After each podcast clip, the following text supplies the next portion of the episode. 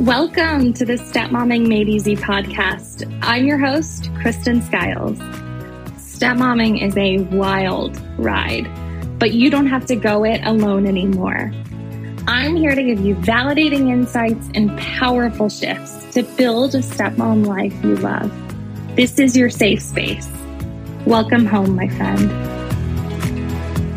Hey there, and welcome back to the Stepmomming Made Easy podcast. I'm your host, Kristen Skiles. I am so excited to talk to you today about something that is very important, especially in this mission that I have to normalize the stepmom experience. I want you to know that you are not alone. And that's why today I am talking about the three most common challenges that stepmoms face. So I could get super granular with this. I mean, seriously, the challenges that we face are probably countless. They're endless in some cases, but I stuck with three overarching themes because while we all have these unique struggles and experiences, many stepmoms will face at least one of these challenges at some point in their step family journeys. All right, let's get started. Number one, lack of control. This one was so hard for me. I met Kevin. I was a single woman. I had my own house. I had a great career. I was working my way up the corporate ladder. I was also running my own tutoring company, getting my MBA. I mean, I was doing all of the things and had complete and total control over my life. And then I met this guy, and his life was controlled in so many ways. And when I moved in with him and started to see all of the ways that that manifested, it was very overwhelming for me and very challenging to adjust to from where we can live to what life is like and when we are a family of three versus when it's just the two of us as a couple. His relationship before ours affected our finances with child support um, there were things that I had to, we had to ask permission on. There were decisions being made without me. It just felt like so much of my life today was dictated by his life before me. And that was extremely challenging for me. I wanted to have control over my life. I didn't want somebody else to have that control, and especially not my partner's ex. That's the last person on the planet I want to be making decisions for me, right? So, if you are struggling with a lack of control as a stepmom, there are a couple of things that I want to give you to help you shift your perspective to take back some of that control. The first one is a quote by Maya Angelou. She said, If you don't like something, change it. If you can't change it, change your attitude. This was massive for me because it helped me to see that even if I can't change something, I can't change the fact that my husband was married before me. I can't change the fact that he has a child. And I wouldn't I wouldn't change that if I could. I love my stepdaughter. I love our family dynamics. So if there are things that I don't like because I can't change them, I have the power to change my attitude. This was huge for me because it allowed me to feel like I had some control when otherwise I didn't have control. So if you don't like something, change it. If you can't change it, change your attitude. And then another tip for you is I want you to start setting boundaries because you cannot control other people. You can't control the ex. You can't always control the kids. You probably have some influence over their behavior, at least when they're in your home. You probably have some influence over your partner, but you can't control any of those people. The only person you can control is yourself. So I want you to set boundaries to protect yourself. If someone makes the decision to change the custody schedule, you weren't consulted, it's going to affect you then you set a boundary like, hey, babe, I would really appreciate it if we could discuss custody schedules here first because it affects me, because I already had plans Thursday night. Now you're telling me the kids are going to be here. So it would mean a lot to me if you and I can discuss that before you go and agree to that with somebody else. If you choose not to, if you're not able to, then I won't be responsible for childcare on the new schedule. I won't be present for that unless I'm able to be, but I won't be rescheduling my plans. That is how you take back control. That is how you say, even when I can't control somebody else, this is how I will take back control in the situation. Make sense? All right. The second most common challenge that I see in stepmoms and in their journeys is resentment. And this can show up in a number of ways and directed in a number of directions at your stepkids, toward the ex, sometimes even towards your partner, toward the situation, toward the custody schedule. I don't want you to feel resentment. I don't want you to feel this constant presence, this constant negative presence in your life. I want you to have freedom from that because my whole goal here is for you to have a happier, healthier stepmom life and a blended family life that you can love. And as long as you are holding on to resentment, that's not going to be possible. So, a couple of suggestions if you are struggling with resentment. First, I want to make sure that you have truly grieved the loss of the life you thought you were going to live, of the family that you planned to have. We probably all imagined that our future would have, you know, 2.4 kids in the white picket fence, right? We didn't dream, probably, of being a stepmom and having stepkids and an ex in our lives in most situations. That's probably not what the future was supposed to look like. So until you have taken the time to truly mourn that future that you had looked forward to and that image of what things were supposed to look like, every little way that your family differs from that vision, it will only feed that resentment. So I want you to take the time to really grieve that, grieve that loss, because that's what it is. It is a loss and it deserves to be grieved so that you can be truly present and grateful for the things that are in your life today.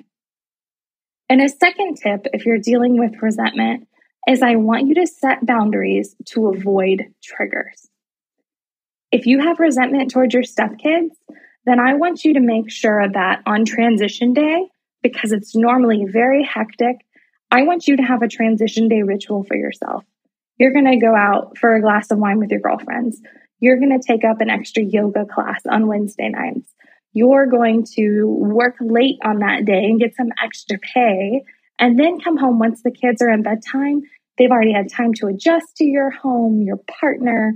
They've had that wild transition time, and you can see them in the morning when they are bright eyed and bushy tailed, and everyone can have a happier, more peaceful transition. Step away from triggering resentment inducing situations. All right. The third most common challenge that many stepmoms face is feeling like an outsider. I know that I have absolutely felt like an outsider as a stepmom. In so many ways, I felt like I was stepping into Krista's mom's shoes in this family. I felt like I was living her life with her family, and I just felt like a fraud. I did not feel inside of the family. I did not feel included or like a natural part of it all. I feel that way now, but I haven't always felt that way. This can show up in a lot of different ways. It may be that your family is sharing inside jokes or memories from before you were in their lives. It may mean that your relationship with your partner looks differently on the days that the kids are in your home than it does on the days when they're in their other home. In some extreme cases, it could even be that your stepkids are literally ignoring you or actively pushing you out. A couple of strategies that you can put in place if you are feeling like an outsider. Number one, I want you to talk to your partner and share with them what you are needing from them to feel more included. Give them very specific examples of times when you're feeling excluded and then give them solutions if you can. Hey, honey, when we're having family game night and you and the two kids are sitting on the couch by yourselves and I can't actually fit there, I feel excluded when I have to sit on the other couch by myself. It would mean a lot to me if you would leave one spot open for me, or if sometimes you would come sit by me and let the kids sit together, or even come, we can all sit on the floor and have a family movie night camp out. Find those solutions, share them with your partner. If you don't have a solution, ask for feedback. How do you think we can make this a more inclusive environment? How do you think we can make it so that all of us feel comfortable when we're watching a movie? Another big tip is to increase your quality time as a family, with your partner, and with your stepkids so that you feel more included you and your partner need to have at least five minutes of time for the two of you, real quality time. No phones, no TV, no work talk, no X talk, quality time, even on the days when the kids are with you. I want you to have some structured family fun time as well. One board game, one easy family meal together, one movie night, something low pressure, high fun that you can all do together so that you're building more of these memories together as a family. Now we can recall on these memories instead of having to recall on the memories that were there before you were part of the family. And I also want you to spend some time with your stepkids. This can be really low pressure, just small pockets of time that y'all can get together. You can spend some good time with them. Maybe you're going to get ice cream. Maybe you're going to play with Play Doh for 10 minutes. Maybe you just want to share a quick TikTok that you saw that you think that they would think is funny. These can be shoulder to shoulder activities, driving, cooking together. You don't need to be face to face in this awkward situation. Doesn't need to be an hour, doesn't need to be a full nighttime together. Even 10 minutes is huge for building those relationships so that when they're watching a movie, they can say, Oh my gosh, Mama Kay, do you remember when we saw that funny sign on our way to go get ice cream? That's what it looks like in this movie. You now have shared memories that you can call on in the moment. The more comfortable you feel as a family, the more comfortable you feel with your stepkids, the more of an insider you're going to feel. And the more comfortable you feel with your partner, the less of an outsider you will feel. I hope this all makes sense. These are such big categories, these are such big struggles. I don't mean to dilute the messaging. I could really spend hours talking about each of these struggles. And I'm sure as this podcast progresses that I will.